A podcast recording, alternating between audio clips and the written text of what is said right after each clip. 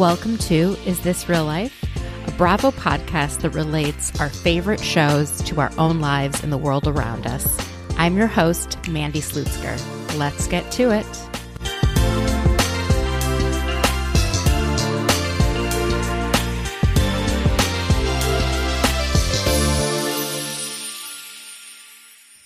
Hi, everyone. I hope you're having a good week.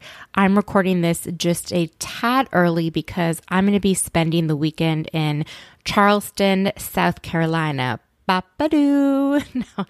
Um, I'm visiting some friends who don't actually watch Bravo. So who knows uh, if we'll make our way downtown and get to see Craig's pillow store, but I'm very open to it. Anyway, so because I recorded early, we only got into Summer House and The Real Housewives of New Jersey. Unfortunately, Potomac and Family Karma were not on this week because they coincided with the Super Bowl. And let me tell you, you know, executives at Bravo, we can multitask. We can handle it all. You don't need to not air things because it happens to be the Super Bowl. Although I know they want ratings and they want people to watch it live. So part of me understands, but we'll just have to hang on um, for this next week so that we can get our dose of family karma and the reunion for the Real Housewives of Potomac.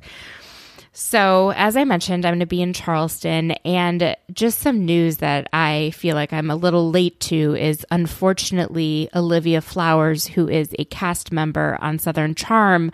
Unfortunately, her brother passed away at the end of January. Um, and I just feel so, you know, bad for her. And uh, my heart goes out to her family and her friends, uh, his friends, everything. It just seems like a really a tough experience to lose a sibling and then to have the attention of the show, which is filming, I believe, at the moment, um, must be all encompassing and very, very overwhelming. So I'm glad that she has someone like Austin to lean on who has experienced the loss of a sibling.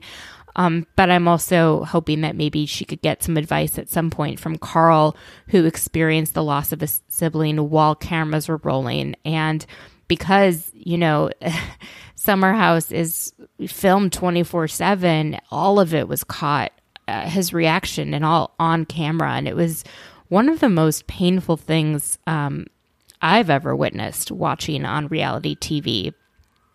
The other was when Vicki found out that her mom died while cameras were rolling. It's just um, such a difficult thing, and grief is so personal. And so I'm just sending her and her family well wishes as they navigate the um, unfortunate new normal that they have. Um, pretty hard pivot from Southern Charm to Vanderpump Rules. I hope all of you are watching again, including those of you who maybe weren't as into the last couple of seasons. It is back, baby. It is old school Vanderpump Rules, and it feels so authentic. Like the fights and the drama feel like the actual fights and the drama.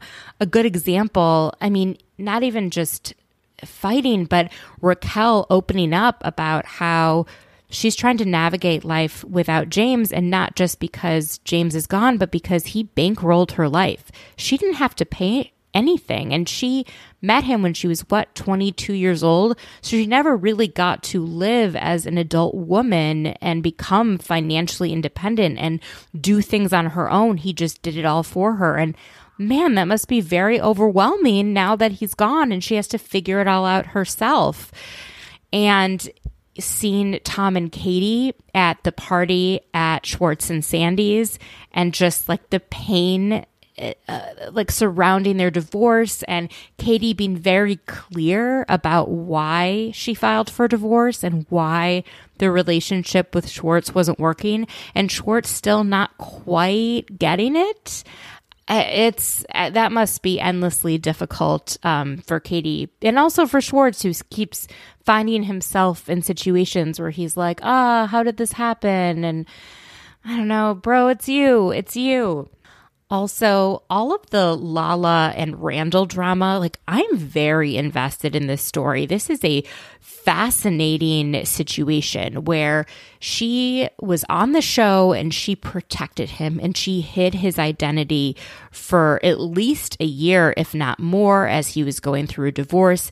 She really uh, was manipulated by him and believed his lies. And, you know, part of me is like Tom Sandoval and thinks, you know, she should have known better and the that part of me is more focused on how nasty she was to everyone else around her, judging everyone else's relationships, putting her nose in everyone else's business. But if anyone dared say anything about her relationship or her man, she would bite their heads off. And I feel like that's where she went wrong. She didn't allow anyone to tell her anything that she didn't want to hear. And I hope that's something that she learns. Um, but at the same time, like she clearly was manipulated by him. I don't believe she's lying at absolutely anything that happened. So when Lisa Vanderpump is talking to Lala and says, like, you should have known.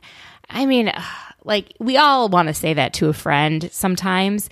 Uh, but like she's sort of a mentor role to Lala. And what a shitty thing to say to someone, especially when they're down. And to say it in that way, it just provoked such a raw emotional response from Lala. And I feel like we're really getting that from her. And I, I appreciate it. Like, I feel like we're seeing these people's real lives and the actual stuff that's going on and not this manufactured stories to, around a restaurant.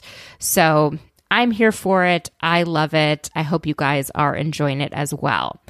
So, this week on the podcast, I have Harmony McGivney. She is so fantastic. She's lived in New York for a decade, but she's an expert on the tri state area. So, we talk about the Real Housewives of New Jersey. We talk about Summer House.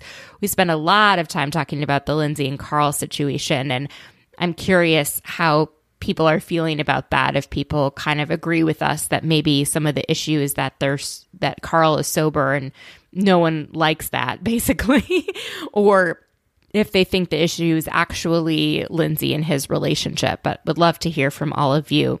As always, if you enjoy the podcast, go ahead and give it a five star rating and leave a kind review. And if you want to reach out to me for any reason, you can reach me at Mandy Slutsker on Instagram. We'll take a quick break and then back with Harmony. Another day is here and you're ready for it. What to wear? Check. Breakfast, lunch, and dinner? Check. Planning for what's next and how to save for it? That's where Bank of America can help. For your financial to-dos, Bank of America has experts ready to help get you closer to your goals. Get started at one of our local financial centers or 24-7 in our mobile banking app. Find a location near you at bankofamerica.com slash talk to us. What would you like the power to do? Mobile banking requires downloading the app and is only available for select devices. Message and data rates may apply. Bank of America and a member FDIC.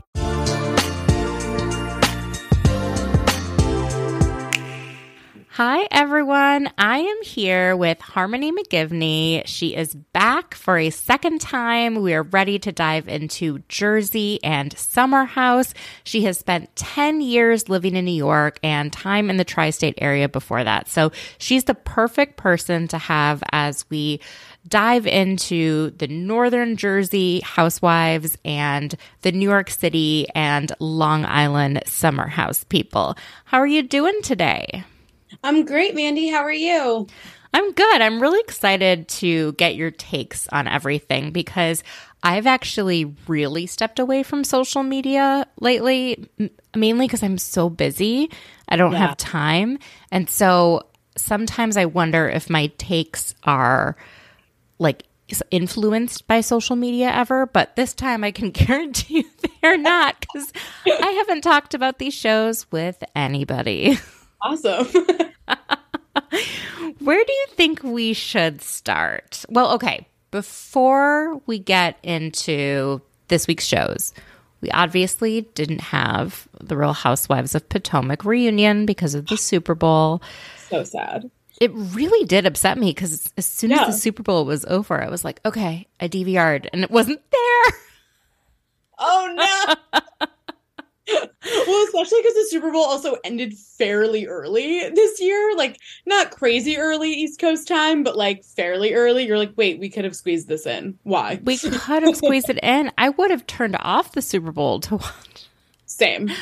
Not a fan of either team. Like Rihanna was done performing. I was ready for Potomac. After the Rihanna concert, give me Potomac. I need to I need to see it. so speaking of Potomac, Gizelle has been seen gallivanting around town with Jason from Winter House. Yes. Now I had thought this wasn't a real thing. Is this a real thing? It might be a real thing because she went with him to the winter or the summer house premiere which i don't really know why he was at the summer house premiere unless he makes an appearance but they they made a you know on display on display um to quote melissa gorga but they were they were there together. Interesting.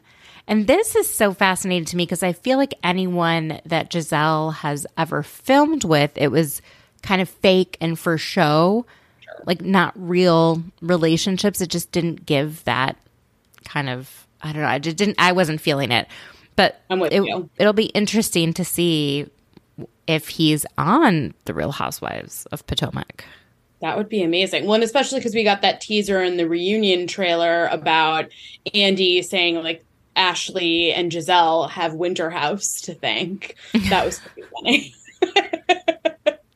Well, I would love to actually see some of Gizelle's real life that's not just her kids. So yeah. they're going to be out of the house soon, all of them. So she's better. If she wants to be on this long term, she has to show us actual stuff going on in her life. Absolutely. And can I make one more Potomac comment? Which no, yes I um so I've done a lot of Bravo things since we last spoke from BravoCon to then going to watch what happens live, which was like a goal of mine. I was like before the end of 2022, I'm getting my bestie and I to watch what happens live. Uh so I actually DM'd Andy Cohen and he got back to me. What? I'm not making this up, I promise. So he just all he I wrote this whole soliloquy and then he wrote me back with the woman's email address who books the audience for Watch What Happens Live. That is too funny. Oh my god, I've been once in person and once virtually. Awesome. And the in person was because my brother was friends with the person who books. Oh wow. Yeah, and didn't realize that or or someone who worked for Andy Cohen for like 6 years and then he's like, "Oh, is this the show that you like?" and he's like, "Oh, I should I should tell her." And I was like, "Yeah, you you failed to mention that you have a friend that works for Andy Cohen." And this has been going on like what, six, seven years, and you haven't told me? So we need to know all Bravo connections at all she times. came through, and for one of my best friends, Steph's birthday, we the two of us went to New York City, and we got a chance to go to Watch What Happens Live. Amazing. Who was the guest when you were there? Tom and Katie. Oh my gosh! wow. and all I can say is she is so stunning, and it just somehow doesn't translate on camera the way it does in real life. But like breathtakingly beautiful. Wow. I mean, she's getting her revenge on social media. Just like every photo she's posting is just absolute fire. Um, but when I went to watch what happens live, Robyn Dixon was the guest. Wait, Oh, but this was before all the this drama. was before. This was before. So this was back. I actually think this was October because I remember my husband being like, "You're doing another Bravo thing this month." I was like, "Yes, yes, I am. This is my life now." No, uh, but my best friend and I keep, who I went with, keep joking. We're like, Robyn Dixon lied to us. Robyn Dixon personally lied to us in the audience by being so when she was there, she made a comment, and it's in the uh, recording but about how like oh you know and you'll just have to see to wait and see i remember this and and andy was like uh i mean i get the didn't he say like i get he said you don't get married like you don't get married the, i get the, the tape yeah so she must have gotten married after that which just compounds all the questions all the questions. At least for, you know, all of us. I don't know. Do you think they planned it because of when she said that and how weird it looked? I think there's so much background that we have no idea. And I know you've talked about, you know, his legal stuff with coaching and everything in the past, but like I don't or that's going on right now, but I I don't know. I think they're a lot more complicated than maybe we ever thought. I think they are too. It it's also interesting if they're together for the kids because those kids are what 12 and 14. Yeah. They're going to be out of the house. I mean, you blink and they're going to be grown up. And then Yeah. what happens, right? Then what does it mean to be married with someone and no children that you're raising together? Yeah. what is the relationship like then? It, from everything I hear from people who run in the same circles as her, is that there is some sort of not. I don't know if it's an agreement, but it's like she looks the other way. She knows the stuff is going on, and he is with other women, Wow. including like stays over at their house overnight, which is like, well, how do you talk to your kids about that? Yeah. I don't know. I mean, to each his own, but like as Andy grilled her on, you know, the Watch What Happens live that happened two weeks ago, like you're on a reality show about your life. You need to show your life and what's what's happening here. Okay. So speaking of showing your life, do you think we should dive into Summer House or Jersey first? Oh, up to you. I want you to choose. Okay. Guest choice. All right, let's do Jersey then. okay. Okay. Um I love Danielle. yes. I don't think I've liked a housewife this much in their debut season since I don't know when. I love her. She is effortlessly funny. She says what she's thinking. She doesn't feel like she's playing a character. It seems like she is a character. And we haven't had that in so long. We've just had these women who are trying to play characters it's giving it's giving very like old school New York kind of mm-hmm. like I just love it. She's really fun and vibrant, and I'm going to be perfectly honest. I have scoured the internet to rewatch her True Life episode. I cannot find it anywhere. I can't like I've had friends who like work in the industry, and I'm like, "Can you help me? Help me!" And they're like, "I we don't know." It's so funny because last week Dan was talking about how he remembers it so much and how she's Yes. basically the same, but uh, you know, a mature adult at this point. I definitely agree with that. And in seeing the preview where they show her father, I was like, why does that guy look so familiar? And then I was like, well, he must have been in her true life episode. Like that must, I mean, her dad must have made an appearance because, and it is true. Also, what made me really f- laugh a lot was how her accent is so intense. Like her, and like, yes, people have that much of an intense accent, but, um, like was said before how in true life they were trying to get her to change her accent and it's like i don't think anything was ever going to help her but i also love i love how she embraces it and she you know talked about the difference between a staten island girl and a jersey girl and how she melds it but i love I love almost the nostalgia of the hot pink nails with the hot pink top with the feathers. Like I'm clocking her white shorts, her white jeans. It's like the these styles are very nostalgic for me and I love it.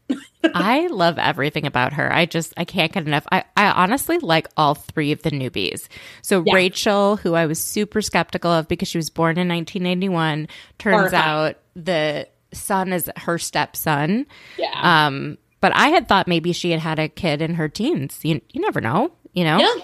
Um, and she seems to have a lovely family. And I, what I love about these two women is that they're showing their children, but their whole identity isn't being a mother, right? Right. Because I don't find that as interesting to watch. Like I like to watch Ashley Darby with her kids, but I like that there's more to her on the show than just being a mother. You know, I don't know. It, when they I'm make it their whole identity, it kind of bores me a little bit.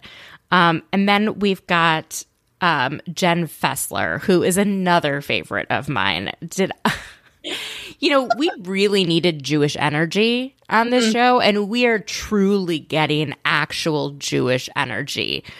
Although she was incorrect about one thing when she Ooh, when what? they were talking, they were at Margaret's house talking about what sex acts make you feel guilty, and she's like, "Oh, I'm Jewish. Everything makes me feel guilty." Yes, most things make you feel guilty if you're Jewish, not sex. That's like definitely not shamed in Judaism in any way. It's just like not a part of the culture. Um, okay. But when she said every Jew is in therapy, I was like, yes. I just died. That and, was so good. And then Teresa was like, "Oh, the Jews, uh, amen for the Jews," or something else. Like, oh, oh, Teresa. because I know that, you know, Northern Jersey is so Italian, but it's mm-hmm. also so Jewish. Yeah. Well, I loved when Rachel said um, pizza bagel because yes. I am married to a pizza bagel and myself am half Italian, half Irish. So I I get a lot of you know the cultural elements, especially you know the Italian, because that is so much more outwardly cultural, if that makes sense. Like, yeah. I mean, I want to go make mozzarella. Like, that sounds awesome. That would be that would be so fun. I want to do it too. Actually, after yeah. watching that, how long do you think the term pizza bagel has been around? Like, do you think people have been describing them as pizza bagels like since the nineties? I don't know if since the 90s, but I will tell you that when my now husband and I first started dating, I mentioned it to a coworker and who was from Long Island and she looked me dead in the eye and goes, "Oh, you're dating a pizza bagel." And that was 2015, I want to say. Yeah. So, yeah. For those listening, it means someone who's half Italian, yes. half Jewish. Yes. oh my God. I was laughing so hard at all of this. Okay. Gotta get your thoughts. What do you think of Teresa and Jennifer meeting up with Laura, Margaret's ex best friend? That's nuts. That's if you want to have any any kind of copacetic relationship with Margaret, why would you do that? And I think it's so, from what we've seen, it's so Jennifer to do that. Like it's it's just so her, you know, like the past is the best predictor of future behavior. Like she is that kind of person to do that. And her trying to justify it by saying, well, Margaret would do the same thing. It's like you don't necessarily know that Margaret would do the same thing. I don't I, I don't know, but what really gave me agita truly was when um Danielle asked, "Oh, so like did you say anything about anybody else?" and there was silence. Like when's the last time we've seen that? Like to make a FaceTime call impactful on housewives like that. Right. Or like whose body is in the backyard? Like what happened? I think this is where the Melissa of it all comes yeah. in, and it sounds like Laura was the one who said that Melissa was making out with some guy, and I guess that comes out later in the season. Um, I feel like this is the first time I actually really can see where Jennifer is coming from because I think Margaret does dig up shit on everyone. I mean, the fact that she knew about Bill's affair all those years ago and brought it up and waited waited multiple seasons to bring it up and then did it in the premiere of like last season. It felt that felt harsh right? And i understood why she did it. I agreed with the argument that margaret was making that jennifer was being a hypocrite. She was being a hypocrite. But it does like lead to me like think of a level of like sinisterism. I don't know if that's a word but I could see that. I I don't know. I feel like though Jennifer is so bad at articulating She really is. anything. And she just comes across kind of nuts. And so, what she should have said if I were her is listen, this person reached out to me. I thought, whatever, I'll listen. You know, I feel like people reach out to you all the time and you definitely listen to them. I mean, where else would you hear that my husband had cheated on me 10 years ago? And so I listened to this person. I'm like, not giving a whole lot of weight to it. And I also want to be like, so what happened in the last two, three years that makes this best friend your enemy now? Because that that to me is a red flag. Like to have someone be so close to you and then all of a sudden be like you hate them. Like what what's going on there? Well, and this woman definitely seems out for blood with, you know, having a, a sit down with Teresa and Jennifer and trying to divulge anything she can. I feel like I read somewhere that she tried to get on the show, but it didn't work out and she got ah. mad. I, again, I don't have a substantial source for that, but that also does make sense Yeah, that makes If- sense. if she feels burned and she's like, "Well, I'm going to take you down with me," which I don't think is very sensical, but okay. Every fight goes back to the show itself. Yeah. Um all right. Dolores. What are your thoughts on her this season? I feel like we're seeing a different side that we haven't seen before.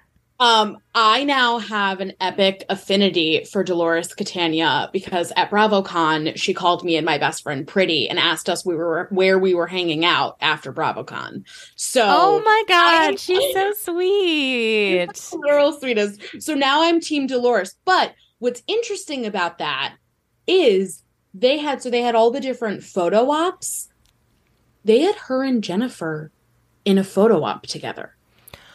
Oh, they must be on better terms now then. Yeah. So I'm watching all of this going, how do we get from here to being able to, you know, and it wasn't like I saw them being over gregarious, but they were also, they had a job to do. So I can see both of them being like, we have a job to do. Let's just stand here.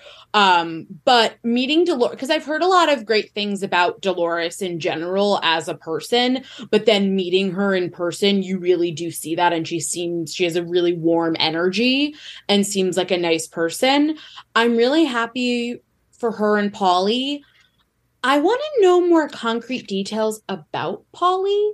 Like his Instagram bio says entrepreneur. That makes my little antennas go up. But then I did some research and then I saw that he's actually possibly like an electrician, but I haven't seen and they met at the Apple store. So I just I have a lot of questions about him specifically and then them as a couple, but I'm very happy for her if if she's happy and, you know, is able to let her guard down, which we all know is hard for Dolores from Paterson. So, Yeah, I had been a little bit anxious about Paulie since we started hearing about him, just because it seems like Frank has an issue, and Yeah. why would Frank have an issue?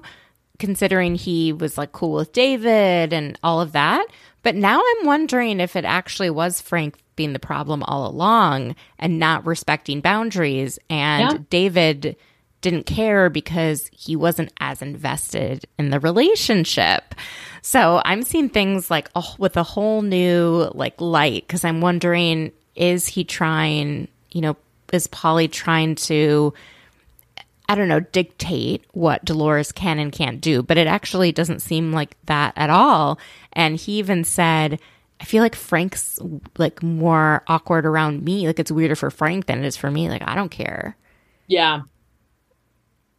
Yeah, I think maybe Paulie is finally there, present, being the partner that Dolores has always craved. And that is an adjustment for Big Frank. Yeah, I guess because her whole like the whole time the kids were growing up, she was focused on the kids and not dating. She never Yeah. had like a serious boyfriend. Then David comes along and you know Frank gets to continue whatever role he wants because David doesn't care. And Yeah. then now you've got Paulie who's like, dude, I got her. Like you don't need to like stop by unannounced. You don't need to fix things for her. You do, you know like I got it. And I think Frank sees that as maybe a threat, but also maybe a threat to his role on the show. Ooh, yeah. Yeah. there's no real reason for him to actually be on the show. He's not married to her. He doesn't do things with her anymore. Now she has a partner. You know, he used to like travel with her when it was couples trips and she didn't have anyone or David was busy or whatever. David was always working. Yeah. So, oh, it's interesting. I'm. I, I also love the advice that he gave her, which is, you know, if she can't move on, you move on. Yeah. like, if everything was just that simple on Housewives. if only. oh my god, did you laugh so hard seeing not just Teresa's wedding invitation, but like knowing what was to come? I was dying. that was, I mean, ridiculous. Like, I hope Teresa invoiced Ramona because, like, as someone who's planned a wedding, I was, I, I would have been outraged. It sounds like they didn't end up changing the invitations, but just changing the passwords and emailing everyone a new password. But I would be nervous to have the wedding at the same location because, like, fans now know people are crazy, you know. Yeah. But it sounds like it went fine, and I mean, I'm glad. yeah, I think Teresa said she had to hire extra security because of And I think she changed her rehearsal dinner location from one place to it was supposed to be at that place Rails that they've always filmed Yeah, at. okay. Like Dolores was like running across the parking lot without her shoes. Um that one scene uh but yeah, that was just what a mess. and at the end of the day, Ramona didn't even show up. I would have been livid. She's such a shitty person. Yeah, she's Um, uh, then we've got the mo- mozzarella party. Why do they call it mozzarella and not mozzarella? I'm asking you as an Italian. I think it's just it's an accent thing. Oh, It's- okay. it's like mozzarella, you know, saying it kind of an Italian way. I laughed really hard when Margaret arrived at the party and was like, "What's doing?" Because that's something my mother-in-law says, who's from Long Island and is Italian, and it just like it makes me die every time because it's such a locational thing to say. Yeah, like, I've I've never, never heard anyone heard- say that. I've never heard anyone even in Connecticut say that, but they're like when they see you, "What's doing? What's happening? What What are you doing? What'd you do today?" And you're like, "Oh, hi, okay." it's Uh, an interrogation. Yeah, exactly. But it's with love. they interrogate you because they love you. I was like, is there like a, in Italian is like the cheese not feminine, so there's no egg? Like I was like, I was like, I- is this like, oh my gosh. like I wish too could have been her complicated. um, when Dolores said that everyone was a bunch of sick fucks getting turned on by cheese, I nearly fell out of my chair because I was like, "This is weird. Like, why are people like? Why are these women so horny all the time?" I don't know. I mean, I love cheese. So, like, I understand to a point. But I think it was because that guy Giacomo was, He was really cute. cute. yeah these women are just they're so funny um when jennifer and margaret finally spoke again do you feel like margaret crossed a line when she said you need therapy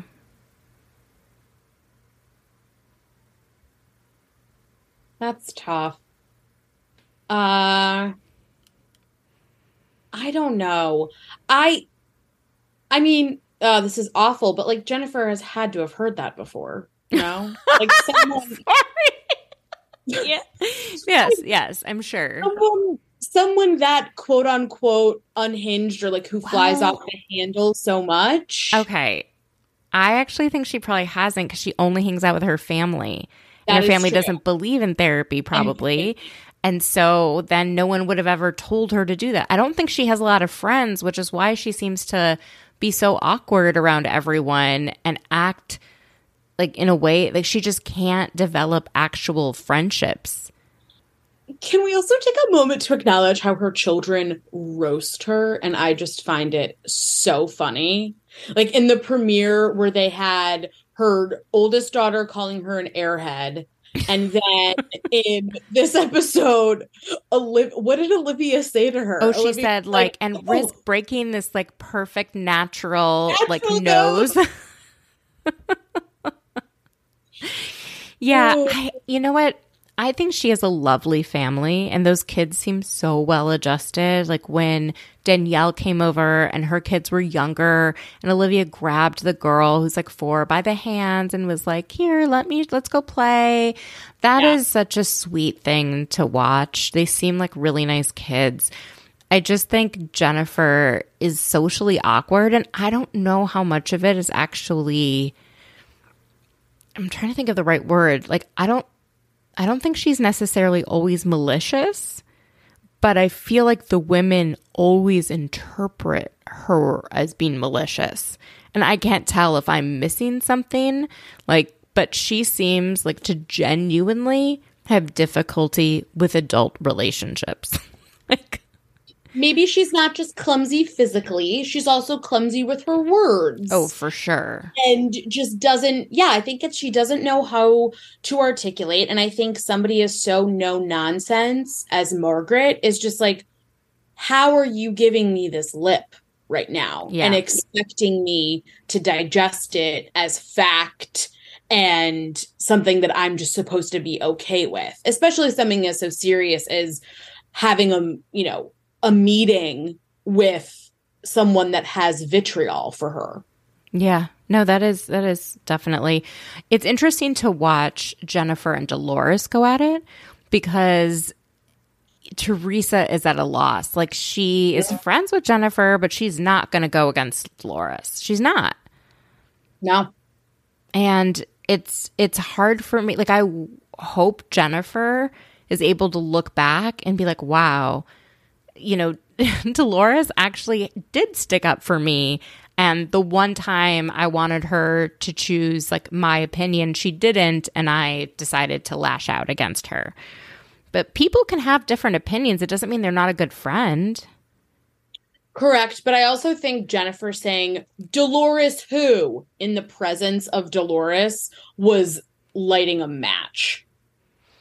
Like you, Yeah. that is asking for a world of trouble when you know Dolores was trying to be as civil as possible at the party with her by just keeping a respectful distance and not ruining Danielle's party. Yeah. My God. It's just. Ah, but I love the newbies. I like the interactions they're li- having. I like that Rachel did not back down when Jennifer was like going against her. She's like, I can ask a question to you. I can say that something sounds hypocritical. Like, I can say what I want, you know? I appreciate all of that. Definitely, and I can't believe that she has a three month old. That is insane. Three? Three. And They she was said- wearing that crop top. I don't understand people like that. I I think I rewound it because like they show the little baby and I was like, oh how cute, and they're like three months old, and I was like, excuse me, Wait, what? Wow. what? Three? I I feel like it may and I know that she's like for TV and everything and you find babysitters and you know all of that but it's such an unrealistic look at least from everyone else I know that has had a child at 3 months. Like what they look like what they feel like what their home is like. It's just chaos. Um and there's just a lot happening and you know and it's overwhelming. And she just seems like whatever. Yeah. just like but maybe it's like that for some parents. Maybe some parents are just kind of like yeah okay i did this once. I know what i'm doing again got it Well, because she said she is two under two, so maybe she was just like, well, I just did this, so let's let's do it. again. I Yeah. don't know. I'm not a parent to a human, just a beagle, so I don't I don't know. she's like pulling a rihanna she's like okay I just did this Yeah, next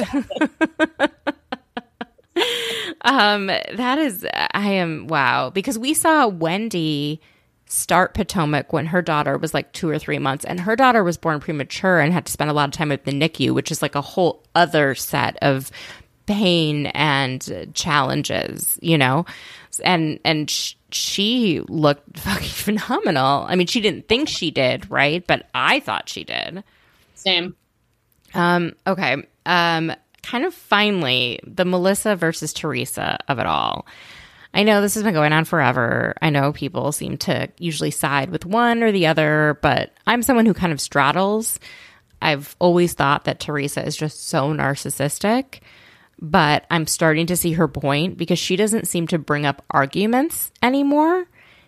It seems like it was Melissa this time. Like she seemed to enter the season with like whatever it is what it is and I can't change it. And Melissa was like, I'm going to keep poking and reminding and like bringing it up because I have nothing else to do. I'm very exhausted by the whole thing, but also I can say this as an Italian, there's nothing Italians like to do more than hold a grudge. and it, I mean, okay, over seating like to, chart. Yeah, over a seating chart. No, but seriously, like the little, as Dolores said, you know, you don't mess. It is the little things. It is the petty little things, and what got me was that Teresa changed her tune. She was like, Well, you said you'd be okay at the other table.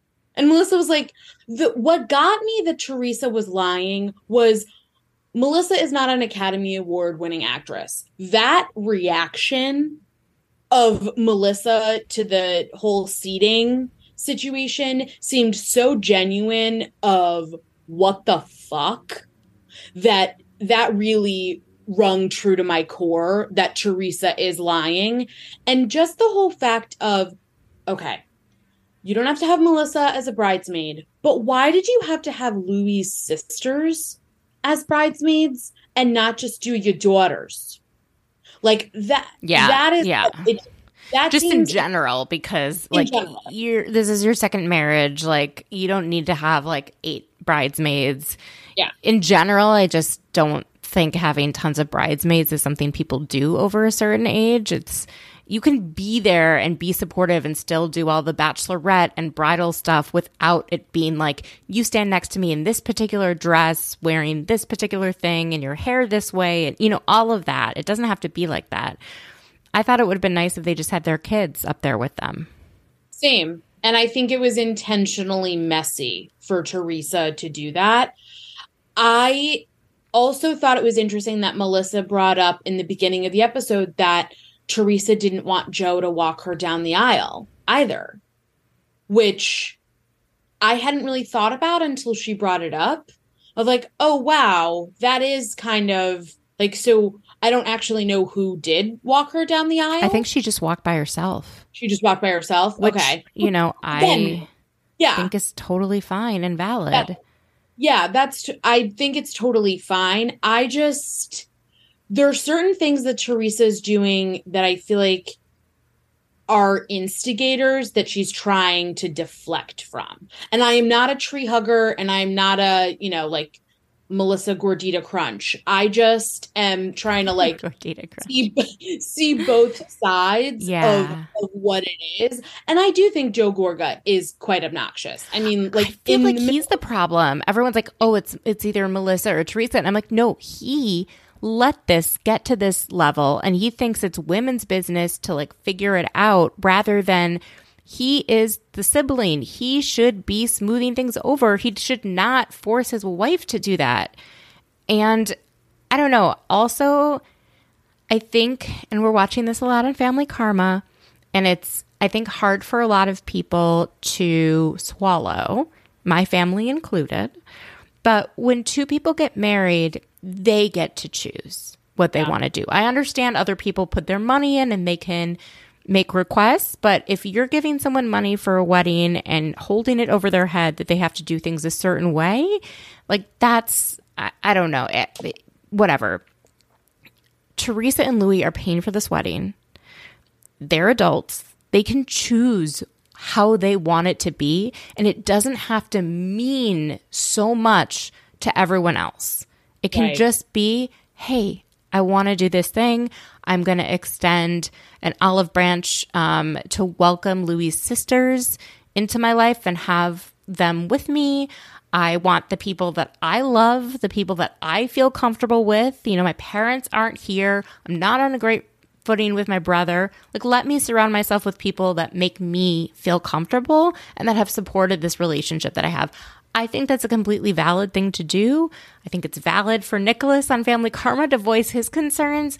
And I don't know why Melissa and Joe Gorga have to have a say in her wedding. And I get that this is a, probably a cultural thing, you know, that I, we had the same issues in my family. Like, Jewish, you have to do this, you have to do that, you do that. And it's like if you're bringing someone who's not from that background, like you don't do all the same things. Right. I don't know. I've never taken Teresa's side on anything, but I'm just like, just fucking shut up. It's her wedding. Let her do what she wants to do and like move on. Why is it bothering you so much? You clearly don't like her. like, why are you so Yeah. hurt? and and I think that's the thing that is really tough is they've been ingrained so much family, family, family. Like I love my family, you know, family. But like at the same time, if you don't like them as people, you don't have to participate in each other's lives. Like there's no law, but it's tough and it's sad that they keep doing the same thing over and over again. But I did think it was interesting that Luis was all about keeping the peace. And then in episode one, we see him say to Teresa, Oh, you should have called them a bitch boy sooner. I was like, Whoa, whoa, whoa. What? Okay, what happened to Zen Luis over here trying to be the mediator? I think Luis watched last season. Yeah, there you and go. all the shit that Joe said about him, and I'd be pissed too. I just, I, I don't know. Joe Gorga is a piece of shit. I think. I think he was not as good of a son to his parents as he claims. I don't think he was as amazing to his sister when she was in jail and her family. Like, I feel like he inflates a whole lot of stuff, and then and I, I don't believe it's all Melissa's fault at all. I, I think both him and Teresa need to find ways to interact aside from everyone else in their lives. They need to build their own relationship. And if it's not working, it's not working. But at the same time, if you have a family member that's getting married and you are invited, you show up, regardless of whether or not you're not part of the ceremony or you're not sitting at the right table or whatever it is, you show up because it's not about you, it's about them. And I don't think, you know, you can't have like three narcissists like make it work. Like it's just, it always has to be about the Gorgas also. Yeah, and you don't get a day like that back.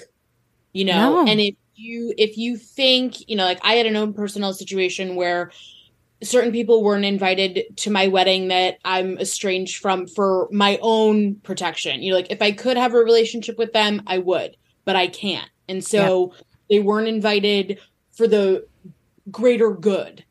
But I do think at the core, Joe and Melissa have to regret not going because it is something a day you don't get back and a way to just support your sister. And even if you have this laundry list of things, they could have said, Well, I was there at your wedding. I was there to, you know, be supportive of your love. Because at the end of the day, like Teresa's been through so much. Like, I have my suspicions about Luis. I truly do. But I want Teresa to be happy. She's, you know, all the trials and tribulations. Yeah. Oof. No, I want her to be happy too. I I just feel like for the first time I'm seeing Melissa like not letting something go, Joe not letting something go, and like what else do you have going on in your life?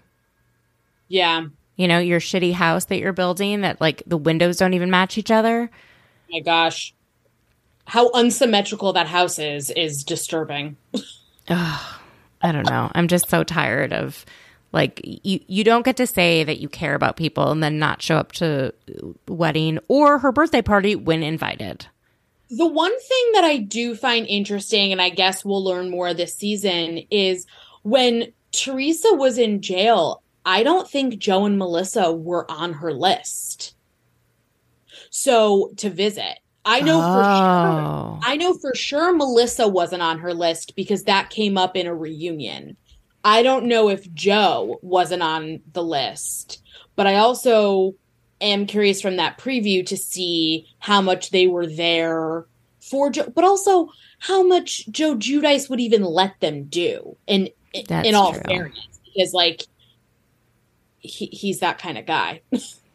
it sounds like though the girls, especially like Audriana, like people who the girls who aren't even interested in being on the show, like the not Gias, the not Milanias, are are stating like they lie. They're saying that they were always there and they were driving us places and they were helping us out, but like they weren't there. It was our grandparents. And I I don't know, I don't believe those kids have a reason to lie the way that the adults have a reason to lie. And I believe that Joe and Melissa make it sound like they did a whole lot more for that family than they actually did. Which is sad and sick, but that's what I think. Yeah. And and we'll see. I'm interested to see how that conversation pans out for yeah. sure. And at the same time, like I think Teresa is insufferable and I could never be friends with someone like her because I don't think she's capable of like thinking through things and really reflecting. But at least for the last two episodes, she seems to be on a path that I can get behind. By the way, IRL, her voice is grating. when she was on a panel at Bravo, I looked at my friend. I was like, "Wow, her voice is, is something. Her voice is is is something. Okay. All right. Certain voices you can just like really pick out of a lineup. And also I would like her and uh uh oh my god, Luis to please consult a dermatologist uh probably every 3 months just to make sure they're doing okay cuz those tans uh they they make me un- uncomfortable and from a potential like melanoma. It doesn't look like spray tan either. Like that's the difference. No. That's what freaks me out. Same.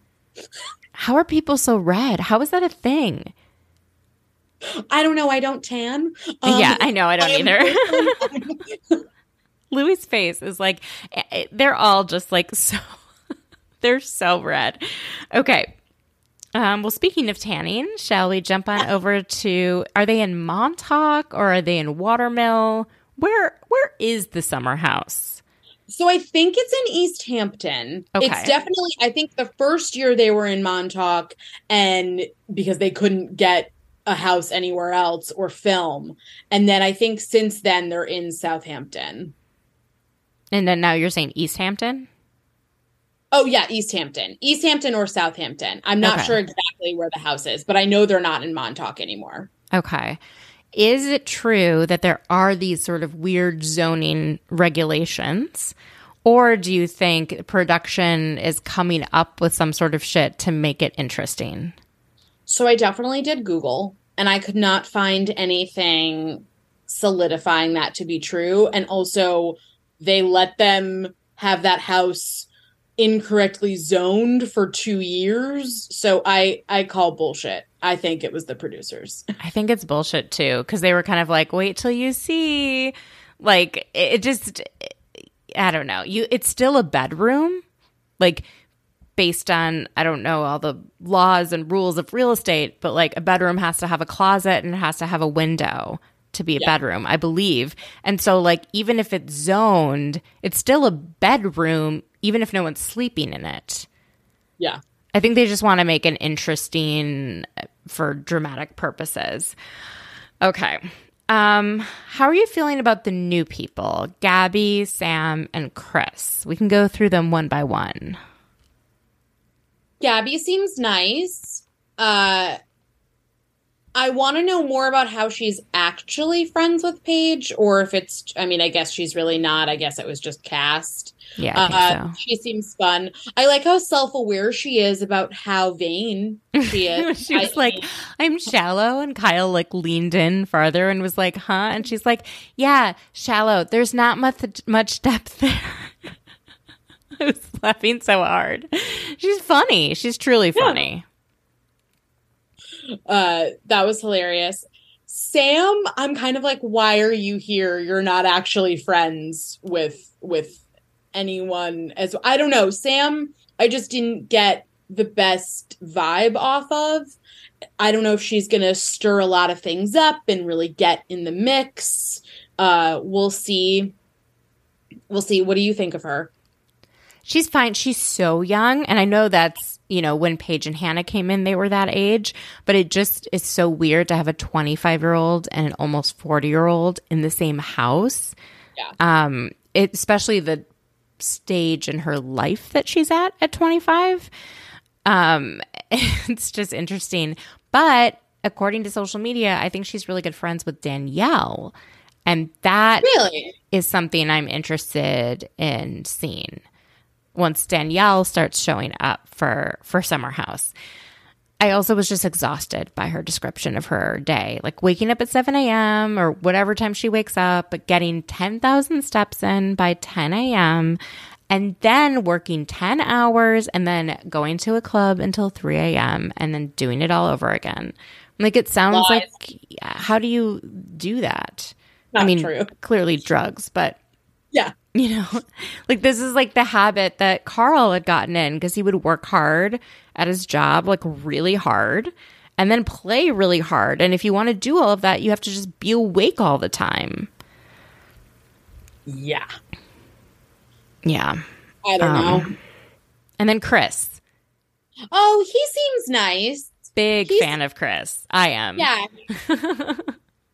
I just the fact that he's from Naples, Florida, I laughed out loud because like that's where my dad and Joyce live for part of the year, and they're in Minneapolis the rest of the year. Um, it is, and he was like retirement community. Like I cannot exaggerate how many old people are there.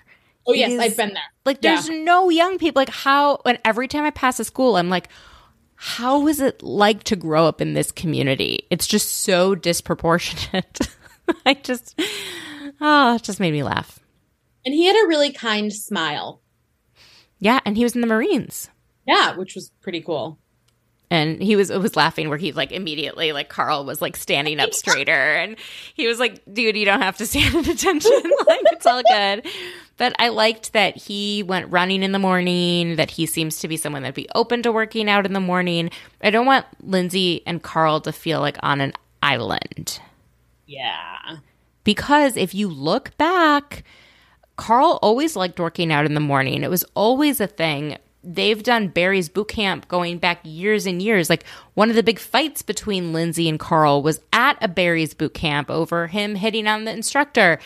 I it feels like Kyle doesn't like Carl's sobriety and he's blaming Lindsay as the reason that things are off and not the fact that Carl is sober.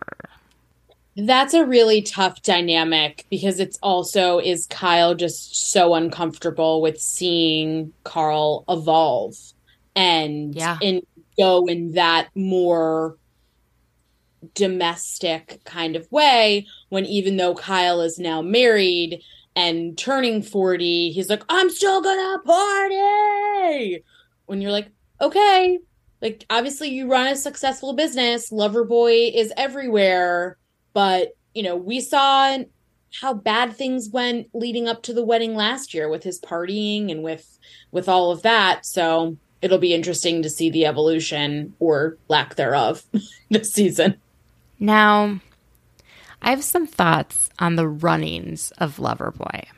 i'm ready Okay, not sure how popular this is. I think Kyle does things in extremes, right? Mm-hmm. So he like will work crazy, crazy hours, bust his ass, and he thinks that's the only way to run a successful company. But once you have that brand recognition, you need to build up a support staff so it's not all just on you, right? Like, Yeah. I also think that that level of extremism is not celebrated by people who are in sobriety. Like any level of extremism, working too hard, working out too hard, anything in extremism, like because people then start examining things in their lives and they want balance. That's a huge part. And it sounds like Carl is trying to have a little more balance. And Kyle's like, come on, we would like work, we should work extra hard. And, you know, you shouldn't be working as hard once you've reached, like, they're at Whole Foods.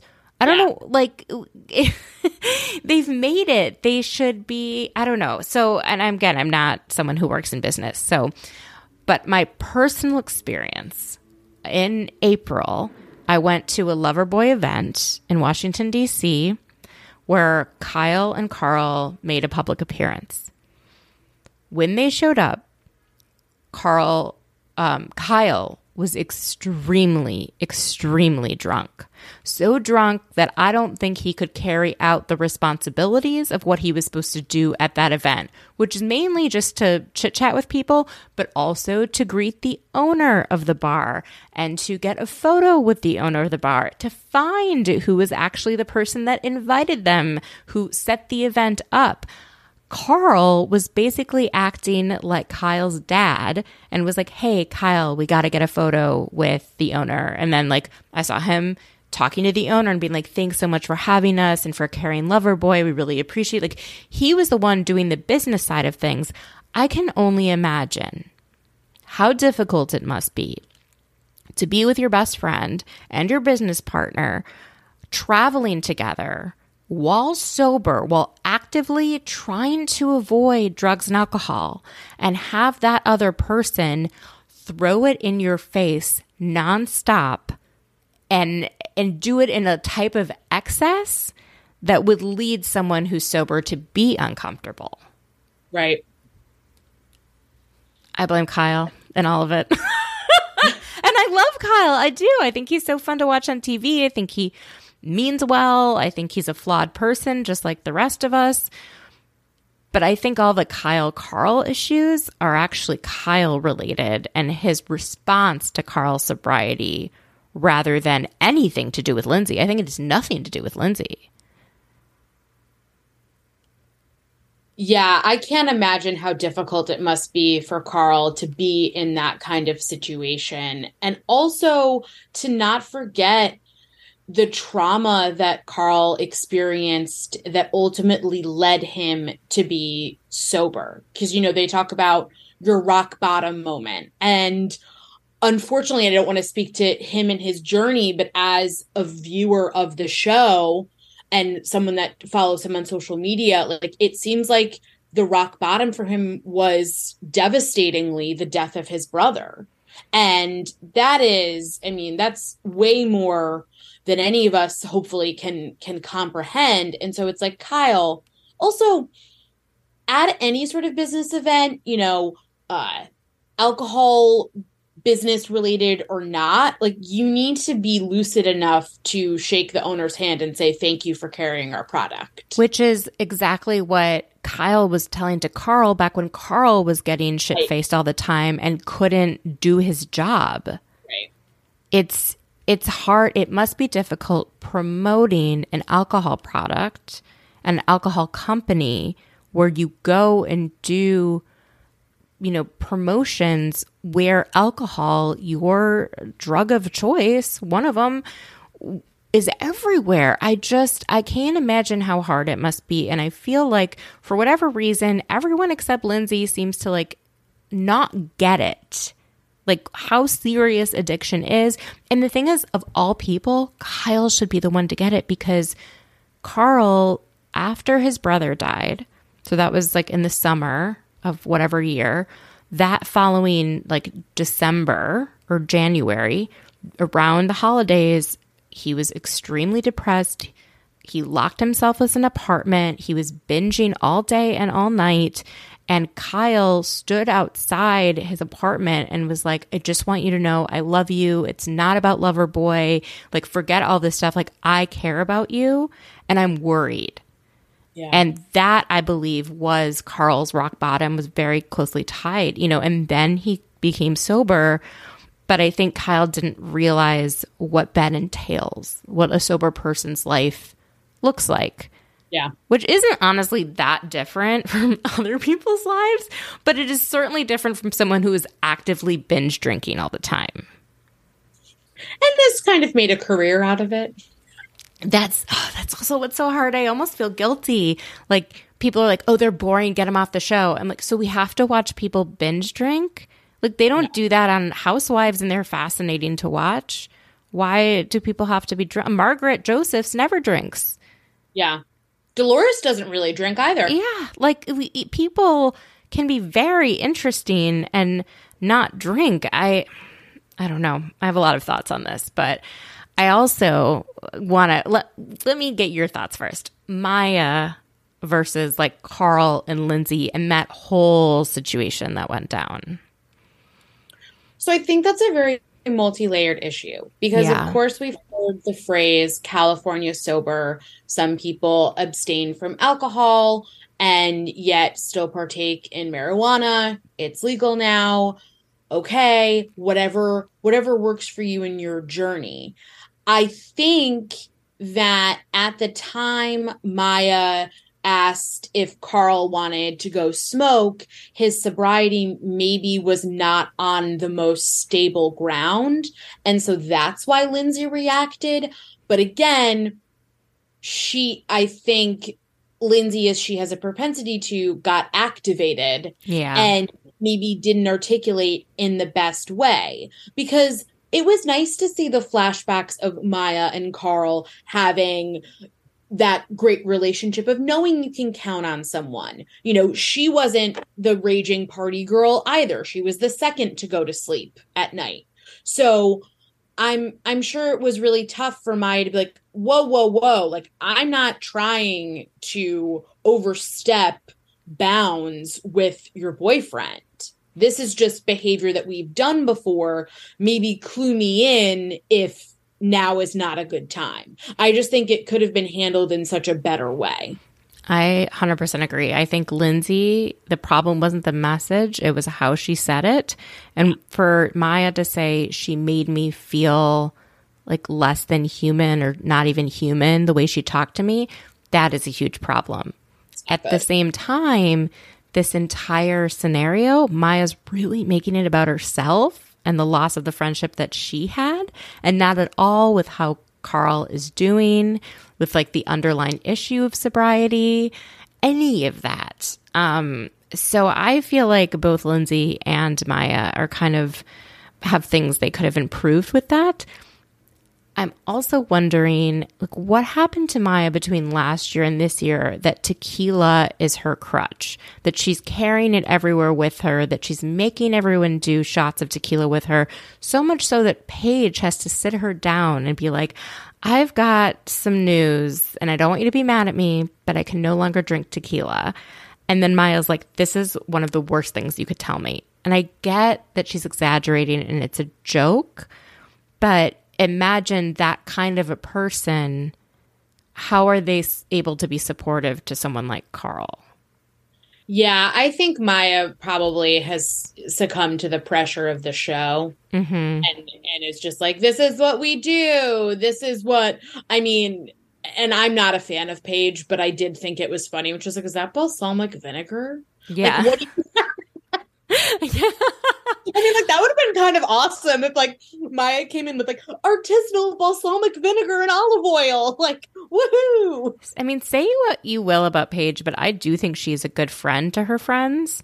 I am very impressed with how she has stayed friends with Hannah someone who I just couldn't stand, right? I can't stand. But they have their own, like they've stayed friends, they have a business together, they run the podcast, they go on tour, and they're just, she doesn't care that the viewers didn't like Hannah. She does not care. That's her friend, and that's someone that she's going to be around regardless. And I've, I appreciate that because a lot of people, when someone stops being on the show, they stop being their friend.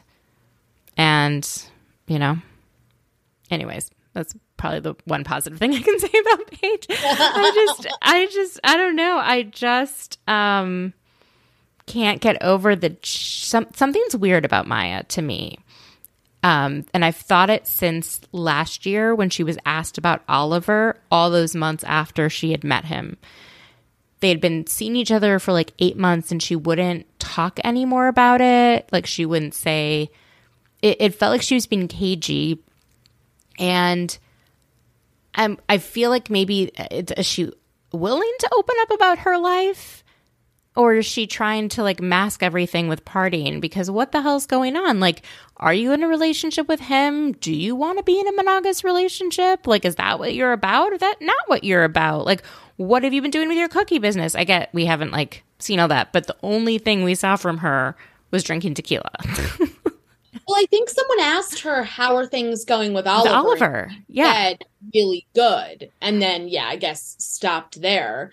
But I did think it was funny that Kyle said like, "Oh, do you have cookies for me?" And she was like, "No."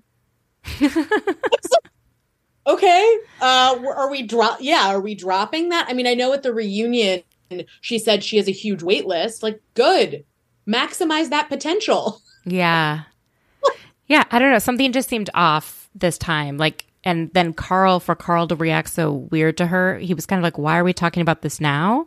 Because I think he viewed that as a real friendship. And if she really was concerned about the friendship, she would reach out to him, even though Lindsay said, don't do it, and say, sure. hey, listen, I had this conversation with Lindsay it sounds like she doesn't want me contacting you. I'm not sure what it's about, but I care about you and I was hoping we could talk it through. And she never did anything like that. So, you know, he's probably like, okay, you're just bringing this up for drama on the show rather than like you actually care about me, you know? Yeah, and that's definitely not a good feeling. I mean, he had to basically say, I don't smoke weed like I used to. Like, spell it out. She's like, I didn't know that. You know, which is, but at the same time, I don't know, like you could ask him, like, you, yeah. you know?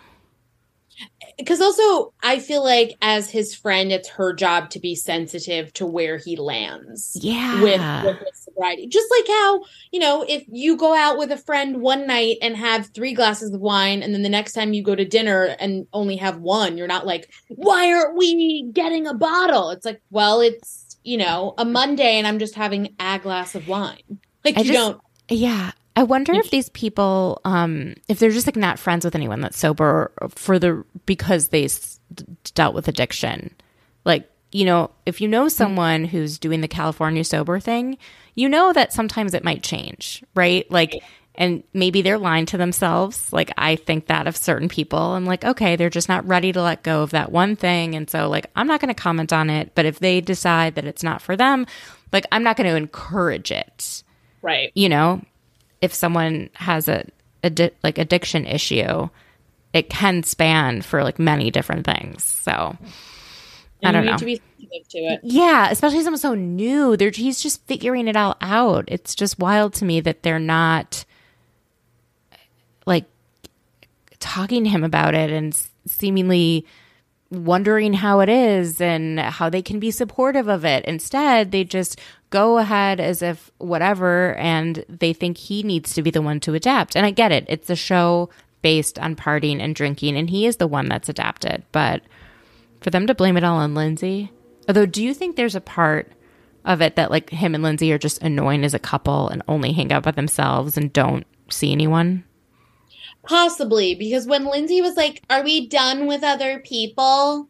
Are you like she said to uh Carl in a way when they were in their room, she was like, "Are you are you done with other people for the day? Like are we are we over that?" And it sounded oddly like mother hen like. Mm. And I just was hmm. like, "Can't you just like, "Hey, do you want to just like read a book or hang out and like take some time for us or have some solo time. Yeah. That was just a weird they could be infuriating to hang out with as a couple. Yeah. I I don't know. I've never been around them, so I can't I can't speak to that. And if she or he is basically spending a lot less time talking to their friends or getting together with their friends, yeah. You know, that could be difficult for the friends for sure. Um I'm sure Lindsay's not talking to Danielle as much as she was when she was single, right? Or when there were things that weren't going well. I am not looking forward to the demise of their friendship. It makes me really sad. Yeah. Yeah. I I I think I would I could see how it could go wrong. You know? I, I can see it like where it's heading because when Carl and Lindsay got together, Danielle was not happy. She didn't speak to them for a little bit. She said she needed time to process. And I'm like, oh God, do you have like leftover feelings towards Carl? You dated him for a while.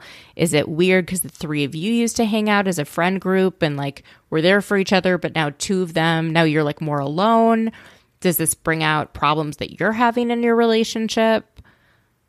Right. Because. And I- what was your friendship with the two of them based on? Right? Mm-hmm. Because they partied a lot. Like, I always assumed that the three of them were drinking and doing cocaine and going out to party and then doing it all over again.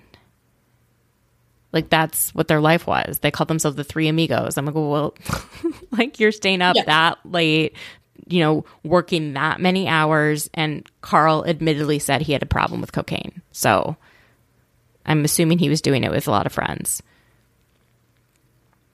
So then the yeah. whole dynamic changes when someone gets sober, right? And then when two people start dating out of the three, that's weird. I'm sure it feels weird. Well, because it also seems like the overall consensus is they're moving too fast because there is the other methodology of in sobriety. Uh, yes, yes.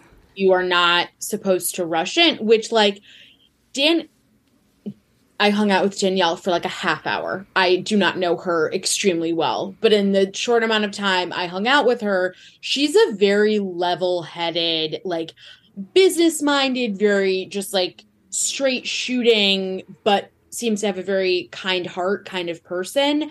And I wonder if she did broach Lindsay and say, like, hey, is this like wow, this is going pretty fast. And Lindsay freaked out because Lindsay has a goal. She's, you know, in her late 30s and wants to get married and presumably have children if she has her eye on the prize and doesn't really want to listen to other people's and I'm this is pure speculation on on my end but I could see I, that. I could definitely see that. Her being like, You're moving really quickly. Are you sure? Are you sure? But at the same time, like, how much longer are you supposed to wait? Like, what's true, the appropriate? True. Like, I don't know it's so multidimensional and which is why it makes it fascinating to watch. And i think we yeah. all bring we all bring our own perspectives and life experiences to these situations. Also if you've ever seen two people who've been best friends and never dated start dating like they know within weeks whether or not it's going to work. Oh wow. Because they're each other's best they know everything already so it's like, can we make this work romantically? My brother fell in love with his best friend. Aww. They were best friends for years. Years. and then eventually they got together and it was just game over, you know, immediately.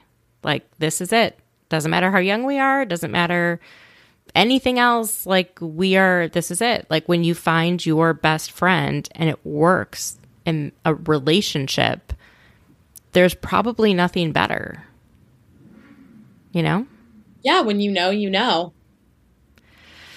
Oh yeah, yeah. I feel like it's going to break our hearts to watch the Lindsay and Danielle of it all because we're going to see both of the sides and we're just going to be like, oh, if you only phrased it this way or if you only said it that way. And I worry that Danielle is going to tell them something drunk, like that she's, you know, I, that was I was worried about Maya. Like, even though they don't seem drunk, Maya had been drinking the night that she sat down to talk to Carl. And I'm like, couldn't you have this conversation sober? This is like such a sense, like everything is just, nope. there's alcohol everywhere. And I just, you know what? Maybe, honestly, maybe I'm the one that's wrong. And maybe Carl and Lindsay just shouldn't be on the show. But you never know because sometimes, you know, drunk minds, sober thoughts, maybe that could work to the benefit. I'm, I'm just playing. You never no, know. Yeah, yeah, yeah. No, I just think it would make Carl uncomfortable. Right. Yes. That. Yeah. yeah. Carl's top of mind. Yeah, for sure.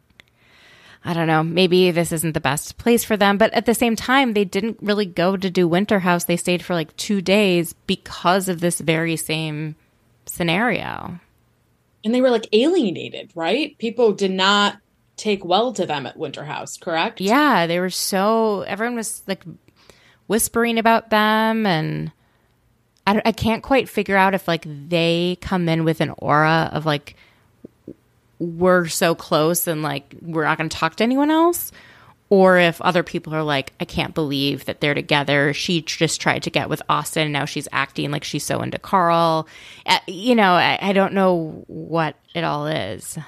I don't like that double standard that about lindsay and and all of that because like austen tries to get with everybody and is the honda civic of men so no offense to honda civics I mean, I think at the end of the day, Lindsay is someone that's a difficult person. I think most people on Bravo are very difficult people and are extremely rude to others around them, right? People who work in the service industry, people who are just everyday fans. If it's not the right moment and the right time, like they can get triggered and be an asshole, right? And then there's some people who are really, really sweet and really kind. I don't think Lindsay's that person. I think she can be that person if she's prepared, but the amount of things we've heard from yeah. others about negative things about her interacting with a member of Andy's staff, like that doesn't come out of nowhere. And I do think that aspect of it all is what Paige and um, Amanda and them have a problem with.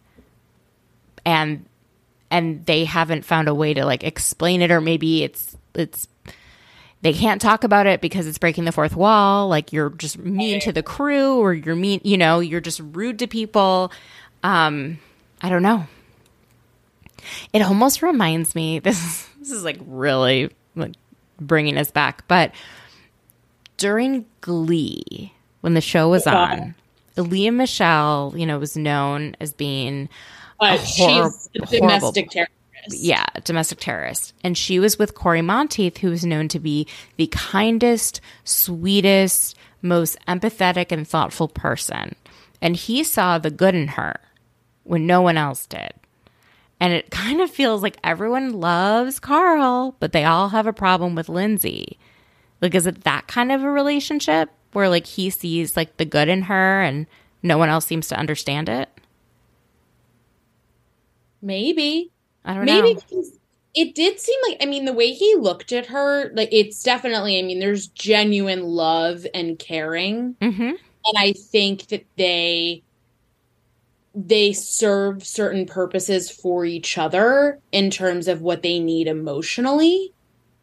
And yeah, maybe the rest of the cast is just frustrated because they see how great Carl is and they're frustrated that you know. They don't have a boyfriend or a partner that listens that pays attention that is in tune with their needs that doesn't stay out all night drinking and ignore their phone calls you know talk to their food in the kitchen in the middle of the night. Like it's just yeah i i wonder you know looking at who like looking at who these men are craig you know, you've got the Austens, you've got Kyle. Like, none of those men are great boyfriends.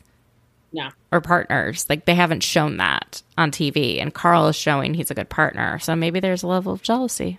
I don't know. But listeners, let me know what you think about my Lea Michele and um, Monteith references. oh my God. And he suffered from addiction too. I didn't even make that connection. All right. Um, thank you so much for being on, Harmony. Thank you for having Is there me. Anything else that we didn't cover? Uh, I will just say that I'm absolutely loving Miami. Miami. Oh my God! Yes, yes, yes, yes. We I love it. Yes.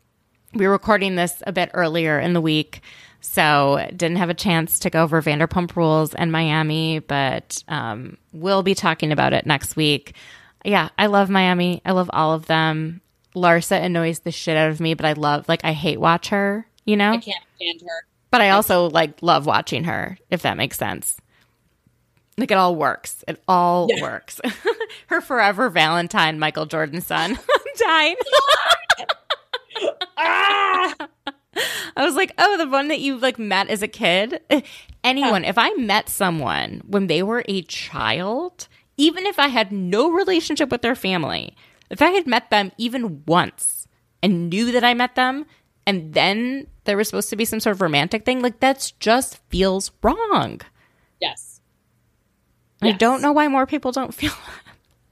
And she's just beyond shallow. I can't. I know. I also, this is like so unrelated, but um, there was all this drama with like apparently Megan Fox and Machine Gun Kelly, and I don't know much about any of them. And everyone's like, "Oh my god, she started following Eminem," and I didn't know what that why that was an issue, so I like Googled it. It turns out Machine Gun Kelly said like lewd things about Eminem's daughter like 10 plus years ago. Well, 10 plus years ago, his daughter was a minor. Yeah. So, oh my God, that's hor like what a teenage girl? That's that's gross. Like, what is wrong with people? Absolutely no sense. anyway, um, and so yeah, that goes back to Marcus Jordan. I just, I don't know. I think it's weird, people. I think it's weird. And I cannot wait for next season of Miami when someone actually brings it up to her face that it's creepy. And by someone, you mean definitely Adriana. Nicole. Oh, I was thinking Nicole. Nicole. Adriana, she's she's got like a little bit of brandi in her. Yes. She she like is funny and fun and you humored and you laugh and then she does something that I feel like is a little bit of a step too far and makes me uncomfortable. Yes. Yes. She she's kind of yeah, she's got the Brandi Glanville unpredictability chip in her. Mhm. It just yeah, like when she talks about Frankie in next week's or this week's episode. Like that's, that's no, like why are you bringing that up as an example? What is wrong with you? We don't talk about the children, and also just, just the children like, that Larsa's dating. But other than that.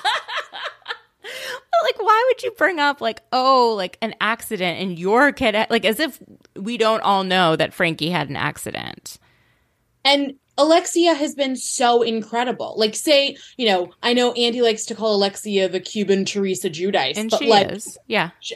I mean, they're both incredible mothers, but yes, like, yeah, yeah, yeah. And also Alexia growing from the whole blow up with Todd last season. That mm-hmm. was, you know, I really do think she grew from that. Yeah. No, I am. I'm here for it. I love that she's spending time having people get to know the challenges of having an adult child with, you know, unique abilities and resource that there are resources out there to support them. You know, Absolutely. I didn't know a whole lot about this. I started looking up the Demoya Foundation. I'm like, this is a really, really cool thing and such a neat, useful, you know, ability. I mean, to get people to be able to realize their full potential and not be so reliant on others just because they have something about them that's different. You it's know? worth its weight in gold to give them the skills that they need to just yeah, to be as best a life as they can. Yeah, to be more independent for sure. And I'm really excited to watch Frankie like go through this process because it sounds like he's not very comfortable being independent, but it'll come with time. You know, they're a little codependent on each other, him and mm-hmm. Alexia. And I think they're both being really mature, trying to figure out, okay, like, how do we make this sustainable for the long term, you know, when Alexia may not be around anymore. So, Absolutely. It's important. Anyway, um, that was a interesting note to end on. But um, Harmony, tell everyone where they can find you, where they can follow you, and anything else you want to plug about anything. uh, you can find me on Instagram under NY is my boyfriend. Um, I always love chatting about housewives. Um, if you're coming to New York City and you need any kind of recommendation for anything, uh, just slide into my DMs and let me know. Always happy to give recommendations for my favorite spots. And it's just so fun to chat about housewives and summer house and just everything Bravo. I love it. Yeah. And your husband is a chef, right? Or in the food. Uh, he's a mixologist. Mixologist. So he knows like all the restaurants, all the places. Like he's yep. like he really, really cool plugged in. Yeah. Yeah. Oh, that is awesome. That is so cool. That's that's why you know all the cool places in the Hamptons too. Yeah, yeah, we're going in June, so I'll let you know if I if I see anything. I know it's a little bit before filming, but who knows? You never know. you, you, might see Ramona Singer. You might see- oh, Luann. Oh God, Luann. Oh, so that's so great. Well, thank you so much for for coming on again and uh, for kind of being our correspondent to the tri-state area. Happy to. Thank you, Mandy. You.